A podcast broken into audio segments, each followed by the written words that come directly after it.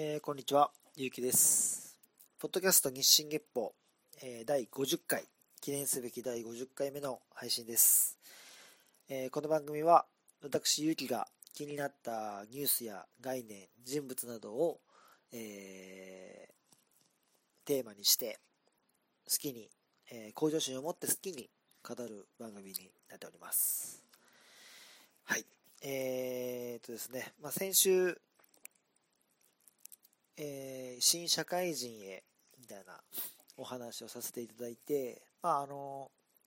4月に入りあのいろいろ皆さん新生活が始まったりいろいろ、まあ、バタバタしてる人やいろいろこう何かに挑戦している方とかも結構いらっしゃるかなと思うこのタイミングなんですけども僕の方は無事にですねあの中目黒の、えー、曲がりカフェえー、こちらの方が営業を終えて、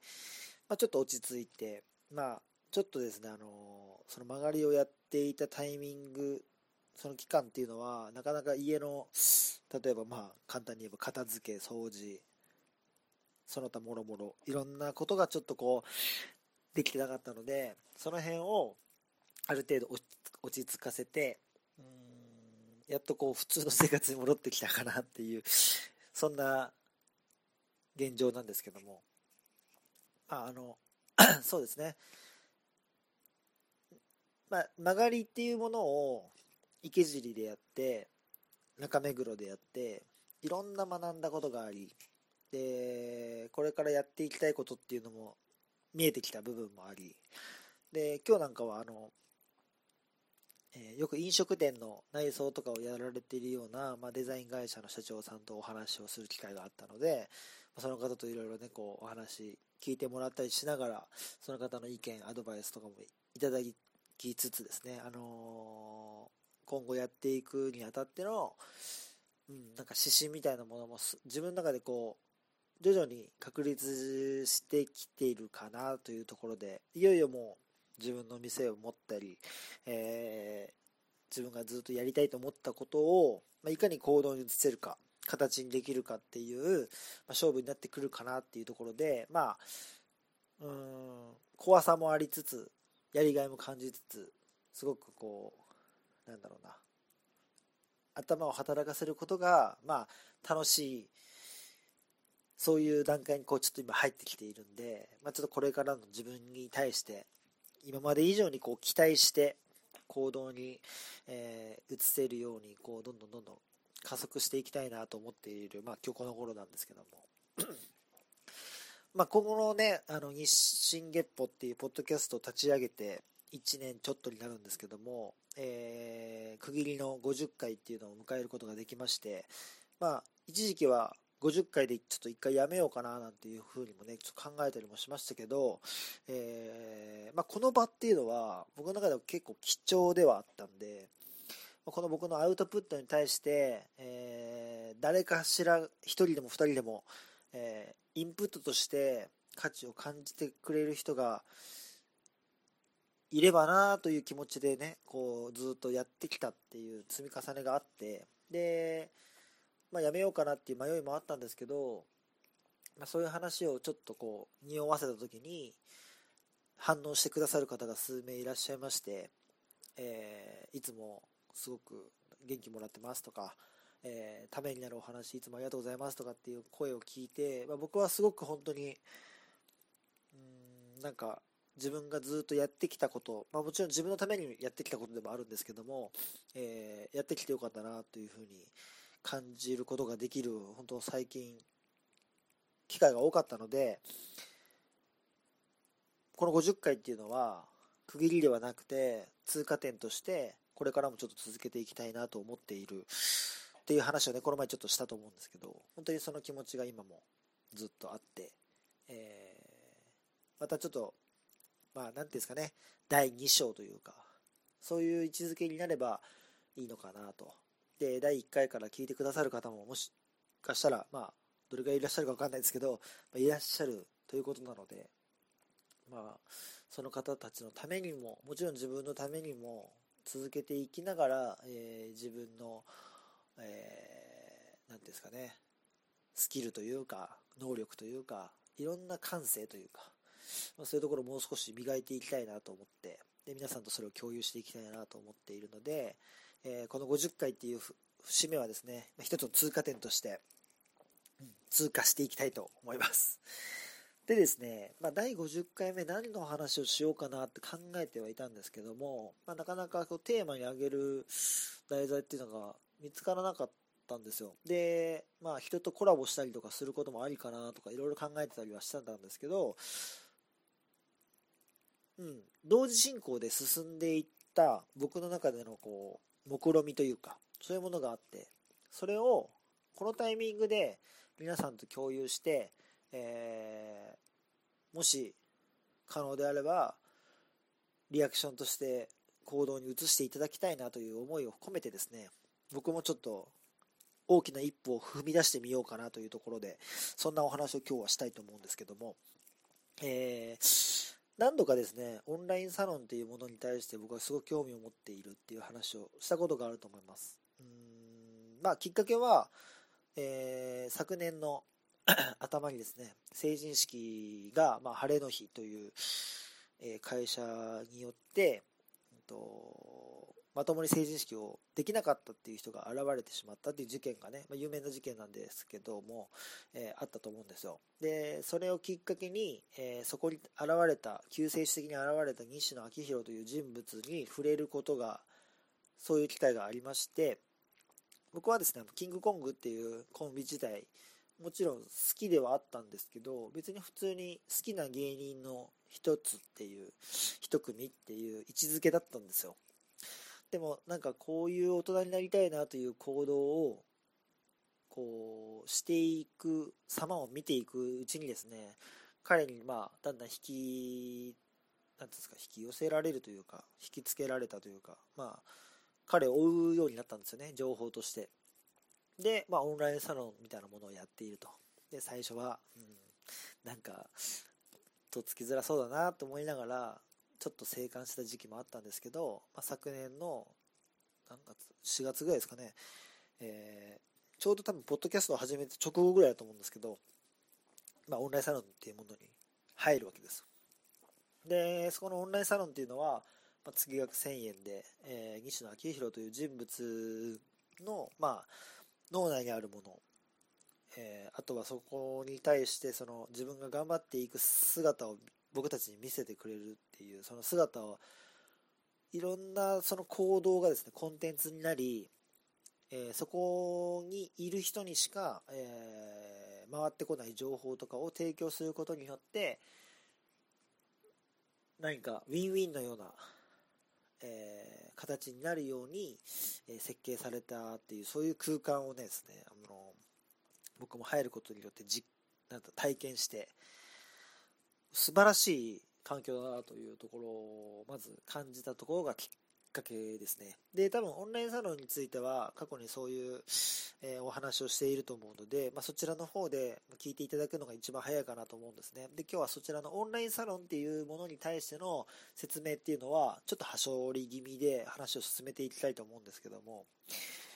まあ、この度ですね、あの、ずっとオンラインサロンやりたいなと自分では思っていたんですけどなかなかこう人がじゃあどれだけ集まるのかなとかっていうところが未知数だったりだとかじゃあ何を僕はできるのだろうか、えー、何も何かを成し遂げたわけでもない僕みたいな人間がオンラインサロンを立ち上げて、えー、やることによって 何かをこう皆さんに提供することができるのだろうかっていうところも考えたんです。で考えていろいろ案も出したり、えー、取捨選択をしながら、えー、模索をしていく中で、えー、まあ、壁にぶち当たるわけですよ。でその壁は何かというとやってみないことにはなら何も始まらないなというシンプルな壁にぶち当たりまして。でじゃあどういうふうに行動するかなっていうところを、まあ、曲がりっていう店舗運営をしながらいろいろ考えたんですね。で、まあ、僕は、えー、高校生の頃に先生を先生に憧れて、えー、先生を目指した瞬間が一瞬あったんですけど、えー、教師という職業で、えー、楽しそうに夢を僕らにも見たせ見させてくれるような人っていうのがなかなかいなくてえー、いろんな現実と向き合うことでちょっと教師っていう道は僕と違うかなって思うことがあって教師の道を諦めたんですけども諦めたっていうかやめたというか、うん、そっちの道に進むことをためらったんですね。でそれによって新たな夢が生まれてそれはまあ会社経営者になって、えー、人を育てたり、えー、いろんな発言に対しての営業力を持つことによって、えー、その発言を聞いた人が自分の中でですね噛み砕いて、えー、咀嚼していく中で自分の血となり肉となりっていう過程を経てで僕と関わった人たちが各々で、えー、自分のやりたいことをこう成し遂げていくというかやっていくっていうそういう、えー、人物になりたいという夢が生まれたわけです。で、最初広告の仕事を始めて、で、結局飲食にまた戻ってくるわけなんですけども、まあ、飲食という、えー、職場には接客、えー、料理、あとは空間づくりだったり、いろんなね、えー、人と関わるための必要なスキルっていうのが、こう、えー、ていうんですかね、鍛えられる場、仕事が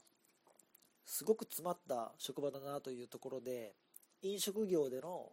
独立っていうのを目指すことになるわけです。でまあずっと料理をやっていた人がねあの料理のスキルを磨いたことによって独立するっていう過程とはちょっと違くて、えー、僕はずっと料理人をやってたわけでもないですし、えー、たまに聞かれるんですよ。料理もやるんで料理人なんですか？って言われるんですけど僕はそこで2つ返事で、はい、料理人ですっていう風に言える人間ではないって自分でも自覚してるんですね。で、これにはまあ理由がいろいろありまして、それについてもま過去のポッドキャスト聞いていただければお分かりだと思うんですけど、簡単に言うと、料理だけをやっていたわけではないということと、料理至上主義でもないということ、あとは僕自身が、え、何かをこう、自分の中で高めようとした時に、料理っていうものももちろん高めていきたいスキルの一つではあったんですけど最優先事項ではないっていうところがありまして、まあ、そういう複合的な理由で私は料理人ではありませんっていう回答をし続けてきたんですけども。まあとはいえですね飲食店で独立したいという思いはずっと変わらず持っていて今も持っているので物件を探しているところなんですけども。で 例えばですね世の中の本書籍。で何かを成し遂げた人とかあとは何か特別なスキルを持ってる人が本って出すじゃないですか。でそういう人にはそういう人にしか伝えられないことがあると思ってるんですけど、えー、逆にですね僕みたいなこれからそういうことをやっていくぞっていう人間だからこそ伝えられることっていうのが僕はあると思ってこのポッドキャストを始めたんですね去年。で多分このポッドキャストを始めた第1回そんな話もしてると思うんです。えー、僕みたいな何かを成し遂げた人間でもない人間がこんなラジオみたいなことをやって、えー、どれだけの人が価値を感じてくれるかわからないけれども僕の立場だからできる価値っていうことがきっとあるだろうということを信じて、えー、やってきたんですこのポッドキャストをでそこの思いっていうのは今も変わらなくてで、実際、ポッドキャストを聞いてくださる方とかの反応を聞いて、僕はやっぱ嬉しいし、えー、少なからず誰かのお役に立ててる部分が1ミリでも2ミリでもあるんだなっていうことが実感できたんで、本当やってよかったなというふうに思ってます。で、この50回っていう節目を迎えられたこともすごく嬉しく思ってて、じゃあこのままずっとこのままでいいのかって言ったら、また少し違くて、僕はやっぱりその飲食の独立っていうのをやる、やるって言ってたわけなんで、それをやっぱりやらなきゃいけないですし、もう数ヶ月前から本格的に物件も探してますし、えー、そういう行動をどんどんどんどんですね、あの、自分に対してもです。自分に対しても僕を応援してくださる方にも見せていくことでやらなきゃいけないなっていう気持ちを高めていくっていう、まあ、自分なりの工夫ですよね。まあ、をやっている日々なんです。で、オンラインサロンっていうのは、僕はまあ、一つのコミュニティと捉えているんですけども、まあ、えー、うん、まあ、いろんな表現があるんですよ、オンラインサロンって。簡単に言うとこういうことだよ、みたいな。で、多分怪しいなって思ってる方は宗教だって思う方もいらっしゃるだろうし、えー、例えば僕がすごくファンが多い人間でオンラインサロン始めますって言ったらそれはただのファンクラブになると思いますし、えー、いろんな捉え方があってでどれも間違ってないんですよ。っていうのは、まあ、宗教ではないんですけどでもじゃあ宗教と全く一つも被るところはないのかって言ったらそうではないと思うんですよ。例えば僕みたいに、えー、これから何かを成し遂げようと心なんて言うんだろう。目論みを持っている人間っていうのは世の中に何万人といてその中の一人僕を例えばじゃあ応援する僕をサポートしたいって思う方がもしいらっしゃったとしたらそれはあるある種僕という人間に出会ったから、えー、僕というコミュニティに入りたいと思ってくださる方なので、まあ、そういう部分で言うと、まあ、そいろんなこう切り取り方がありますけど見る角度によっては宗教とかそういうものとかぶってくる部分ってやっぱあると思うんですよね。でそこに関しては本当、うん、全否定はできないなっていうところがあって。で逆に言えば僕がすごく、まあ、宗教でいう競争的なもう本当にみんながすごい母って思うような人間かどうかって言ったら違いますよ。だけどそういう人間になっていったら多分僕のそのオンラインサロンを始めた後どんどんそのオンラインサロンというのは膨らんでいくと思うのでそういう部分で言うとそういう僕のなんだろう自分で鍛えていかなきゃいけないじゃあ例えば言葉で言うならばカリスマ性とかスター性みたいなものっていうのは僕が今後向き合っていかなきゃいけない自分のこの成長ベクトルの一つでもあったりはするので、まあ、そういう部分で、まあ、見る角度によってはやっぱそういうふうにも見えちゃいますよね。でファンクラブとかもそうです。まあ僕は周りの人がそれに対してどう思うかっていうのは割とどっちでもよくて。要はまあ第三者の全く関係ない人にとやかく言われたくはないですけど例えばじゃあ僕が、えー、まあ、オンラインサロンやるんですやるんですけど、えー、一応定価としては月額1000円でやろうと思ってます、えー、っていうのはオンラインサロンって、えっ、ー、とですね、まあ相場がないんですよ。で、大体の人は3000円とか5000円とか、結構、割と、毎月払うにはきついなっていう金額を設定してる人が多いんですよね。で、それは、この価格っていうのは、いろんな考え方があって、えー、5000円をじゃあ例えば払ってでも応援してくれようとする人とコミュニティを作りたいっていう一つのフィルターだったりもするんですよ。で、例えばじゃあまあ、えっ、ー、と、同じ 5万円でも、えー、じゃあ500円を100人集めるコミュニティにしたいのか、えー、5000円を10人から集めたいコミュニティを目指したいのかっていう、そういうふうに考えるんですよ、価格設定って、おそらく。まあ僕の考えですけどね。同じ5万円を作るのにもコアなファン10人なのか500円ぐらいでいいかなって思える人を100人集めるのかってだいぶ違う気がするんですよねで飲食店も割とそうで、えー、単価2万円のお店で月200万を目指すのか、えー、単価3000円のお店で、えー、月200万を目指すのかそういうところがまあ店のコンセプト作りだったりすると思うんですけどそういう部分で言うと僕は、まず、えー、ですかね、まだ僕が何か皆さんに、えー、すごく価値のあるものを提供できますよっていうのが、皆さんから分かりやすい形で分かる人間ではないじゃないですか。えー、何か成し遂げた成功者でもなければ、えー、本を出したりしてるような有名人でもない、えー、そんな人間なので、まず僕から、え何ていうんですかね、その参加者に対してパトロンになってほしいみたいな考え方はないんです、まず。かといって、えー、誰か、誰、ななんていうんですか、誰でもいいから人数集めてみんなでワイワイやりたいっていうわけでもないんですよ。ここはもう正直に言いますけど。僕のことを応援してくれる、うん、言葉は嬉しい。じゃあその応援の度合いってどんなもんなんですかって。ちょっと偉そうな表現になっちゃってますけどでも本当に正直なところそうなんですよ。何ですかね。応援してるって結構気軽に言えて例えばじゃあ僕あの皆さんのお友達誰かが今度お店やるんだよ。って言った時にえー、頑張って応援してるって多分簡単に言えると思うんですけど実際その人のお店に行くかどうかってまた違う違う瞬間で考えることになると思うんですよね。だ僕はそのえー、頑張って応援してるの一歩先を言ってくれる人とディスカッションしたり、えー、何かを思いを共有したりその方たちから監視されて僕のなんだろう行動もこう自分で身を引き締めたいっていう思いがあるので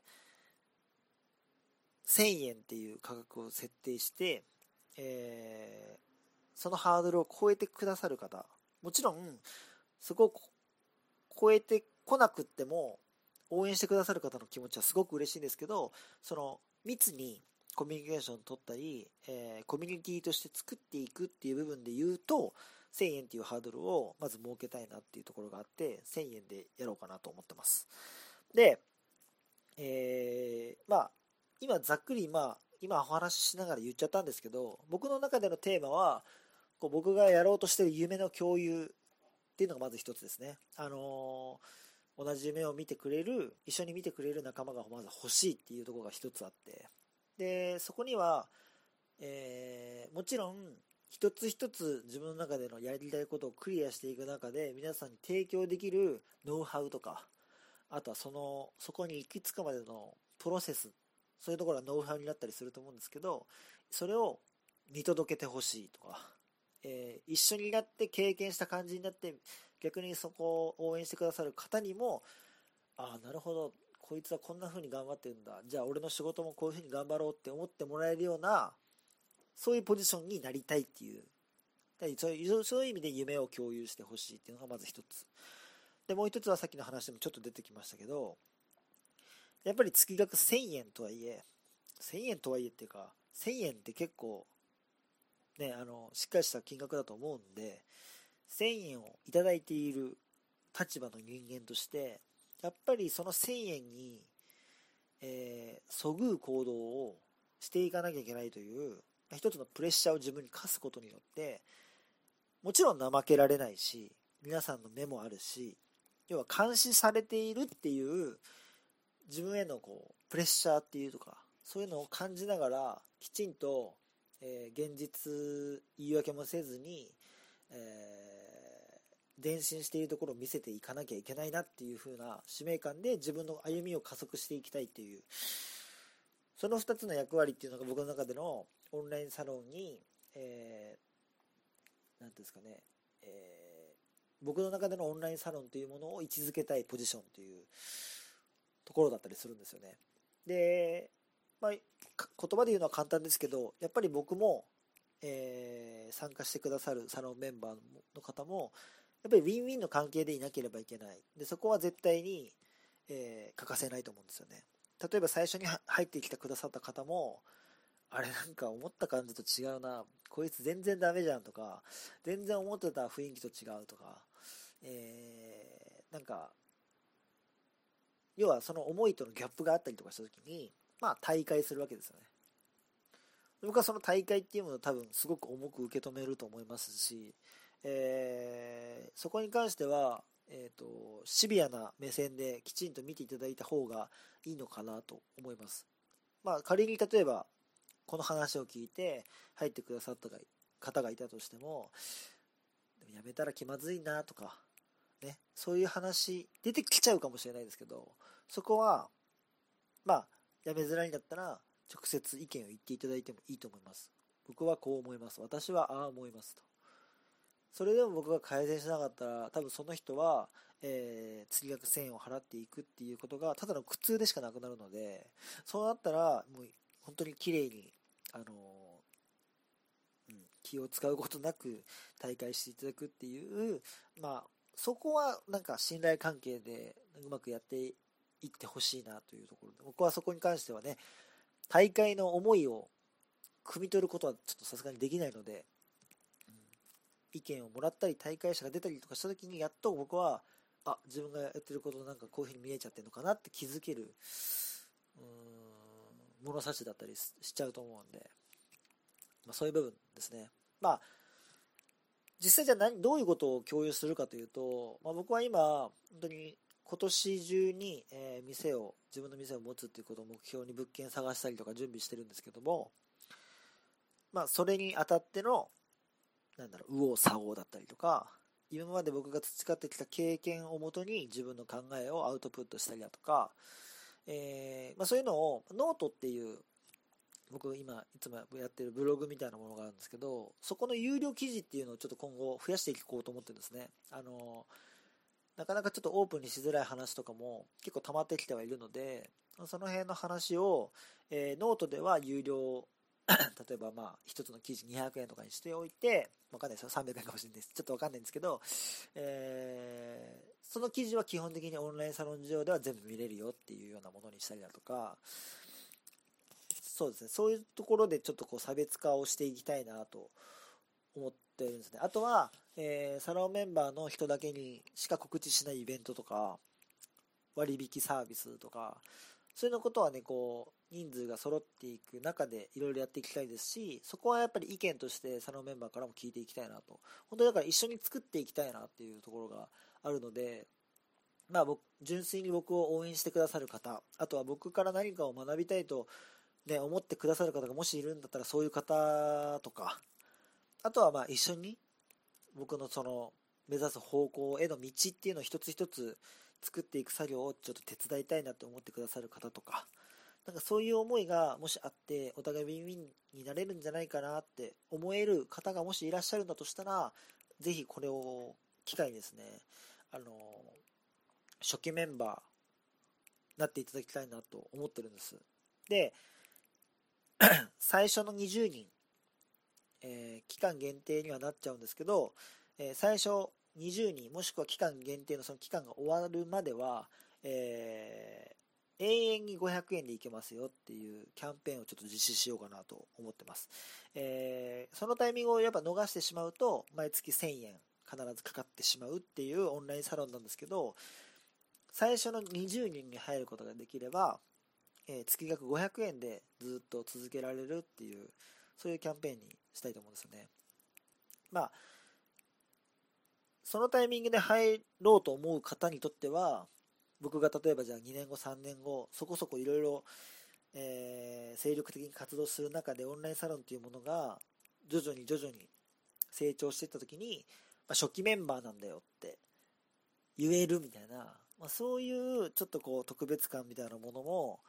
なんかあったら僕が逆の立場だったら嬉しいかなというところもありそこへのリスペクトも含めて20人までは500円で、なんとか、えー、そうですね、20人をが集まることによって気持ちよくこうスタートできたら僕の中で理想かなというところも、そういうちょっと都合もあるんですけど、なんかそういうところでちょっとこういうキャンペーンもちょっと考えてやっていきたいなと思ってるので、えっ、ー、とですね、僕のノートというブログにリンクを貼ります。えー、ベースという、えー、まあ、簡単にショップが持てるよっていうサイトがあるんですけど、そこに飛んでもらって、えー、定期便っていう毎月いくら課金ですよっていう要はサービスがあるので、そこで、まあ、20人限定は500円の方を買ってもらって、まあ、20人であの売り切れるようになっているので、20人はそちらの方で購入していただいて、えー、その後にですね、僕の方の Facebook の方にたどり着いていただいて、まあ、メッセージをもらえれば、えー、新規で作ったオンラインサロンのページに招待しますので、そちら非公開になってますんで、そちらの方に参加していただいて、まあ、その Facebook のグループ上、非公開グループ上でいろいろやり取りをしてしていきましょうっていうのが、えー、オンラインサロンになります。ちょっとね、想像がつかない方もいらっしゃると思うんで、ちょっとオンラインサロンっていうものについてはですね、あの、僕の過去のポッドキャストだったりとか、あとはネットでいろいろ見てみるといいと思います。もちろん正直悪い評判とかもあるので、まあ、そちらの方もちゃんと目を通していただいて、あ、人によってはこういうリスクもあるんだなっていうところもちゃんと理解していただいた上で、ご検討していただいたらいいんじゃないかなと思います。お金がかかることなので。はい。で、まあ、お金をいただくことです。で、これをじゃあ何に使うかというと、僕の独立資金だったりとか、運転資金だったりとか、えー、今後のその夢を叶えていく、えー、何かしらに使っていきます。で、それに関しても、えー、できる範囲で、できる範囲でというか基本できると思うんですけど、あのこういうことに使わせていただきましたっていう形でね、あの共有していくつもりなので、まあ、その辺も共有、もし僕がしなかったら、あれ？共有しないの？ってつっついてくれれば、ああ、すいません、すいませんって多分。すいませんね、こんな、ちょっとね、ゆるい表現になっちゃいますけど、でも本当になんか忘れちゃうことがあるかもしれないんで、まあ、基本的にはそれをやるつもりなので、そこもちょっと理解していただきつつ、うん、今まあお話ししてました通りなんですけども、自分のことをね、応援してくださるって方だったりとか、あとは、そうですね、一緒にこう、なんですか、夢を叶えていくっていうのを共有したりだとか、そうですね、まあ、学び、何かこう学びとして受け取ってくださる方とか、まあ、いろんな皆さんのモチベーションは自由だと思います。本当に発言なんて別にしなくったって、あの、その場にいてくださる方で、だけでも、すごく力になるので、あの、まあ、ロム線とか言ったりしますけど、見る専門。僕が例えば何か投稿した時に、いいねもコメントもしないけど、見てるよって人って、全然いていいと思いますし、あの、そこに関してのプレッシャーみたいなのは僕は皆さんにかけたくないので、あの、気軽に、気軽にって言ってもお金はかかってしまうんですけど、精神面では気軽に、あの、入ってきてほしいなっていうふうに思ってます。まあ、あの、ブログの方もですね、ノートの方に書かせていただきますので、そちらも合わせて読んでいただいて、まあ、オンラインサロンについていろいろ調べていただいて、えー、そんな中で検討して入ってくださる方がいれば、ぜひお願いしたいというところでございます。ちょっとね、あの、節目の50回というところで、ちょっと僕の中での大きな一歩っていうところを、まあ、お見せしたいっていうところもありますし、うんなんかこう、節目っぽか節目っぽい話ができたんじゃないかなって思います。で、今後、ポッドキャストでも、実際今オンラインサロンでこういう話してますとかっていう話は、ちょいちょいしながら、えー、その週その週でテーマを決めて、また今まで通りお話をしていきたいと思います。で、きっと、このポッドキャストっていうものも、そのオンラインサロンの、まあ、一つの宣伝ツールにもなってくると思うんですよね。なので、まあ、そういうお話は、どうしてもさせていただくことになると思いますけど、もちろんこの課金をしなくったって、ポッドキャストを聞いて、ああ、今こういう状況なんだ、あこいつこんなに頑張ってるんだなって思ってくださる方だけでも、本当に嬉しいことなので、たまに Twitter だったり、メールだったりもらえたら、なお嬉しいよぐらいの気持ちもありますし。やっぱり何かしらのリアクションがあると、なんつうんですかね、やりがいになりますんで、元気になりますんで、その辺の方、ぜひ、あの、オンラインサロン入んなくても、そっちの方で何とか行動していただけたらすごく嬉しいです。はい。まあ、なので、うん、今後自分が進んでいく道っていうのも徐々に見えてきてますけど、そのオンラインサロンというものの中でまた新たに出てくる自分の野望とかやりたいことっていうのも、まあ、一つの楽しみでもあったりしますし、うん、なんかこう自分一人でなんだろうな、一人からしか生まれないアイディアだけで、今後の人生全て決めるよりも、そういう応援してくださる方といろいろこう、ディスカッション、意見交換しながら決めていくっていうところに対して僕はすごく今ワクワクしてますんで、ぜひこのワクワクを一緒に共有できたら嬉しいなと思っております。なので、まあ、オンラインサロンも、ポッドキャストも、ノートも、新しくできる店も含めて、何かしらで絡んでいただけたら嬉しいです。今後ともよろしくお願いします。はい。えー、ではですね、いつも通りメールとかの宣伝をさせてもらいます。えー、メールアドレスは日進月歩アットマーク Gmail.com 24GEPPO アットマーク Gmail.com です。えー、ツイッターは yuuuuki アンダーバー1009久々にスムーズに言いましたね。えっと、ハッシュタグつけてつぶやいていただく場合は、ハッシュタグ 24GEPPO でつぶやいていただければ、僕の方で確認させていただきます。はい。というわけで、来週51回目、また楽しみにしていただきたいと思います。えー、今日のところはこんな感じで終わりたいと思います。はい。それでは、また来週。さよなら。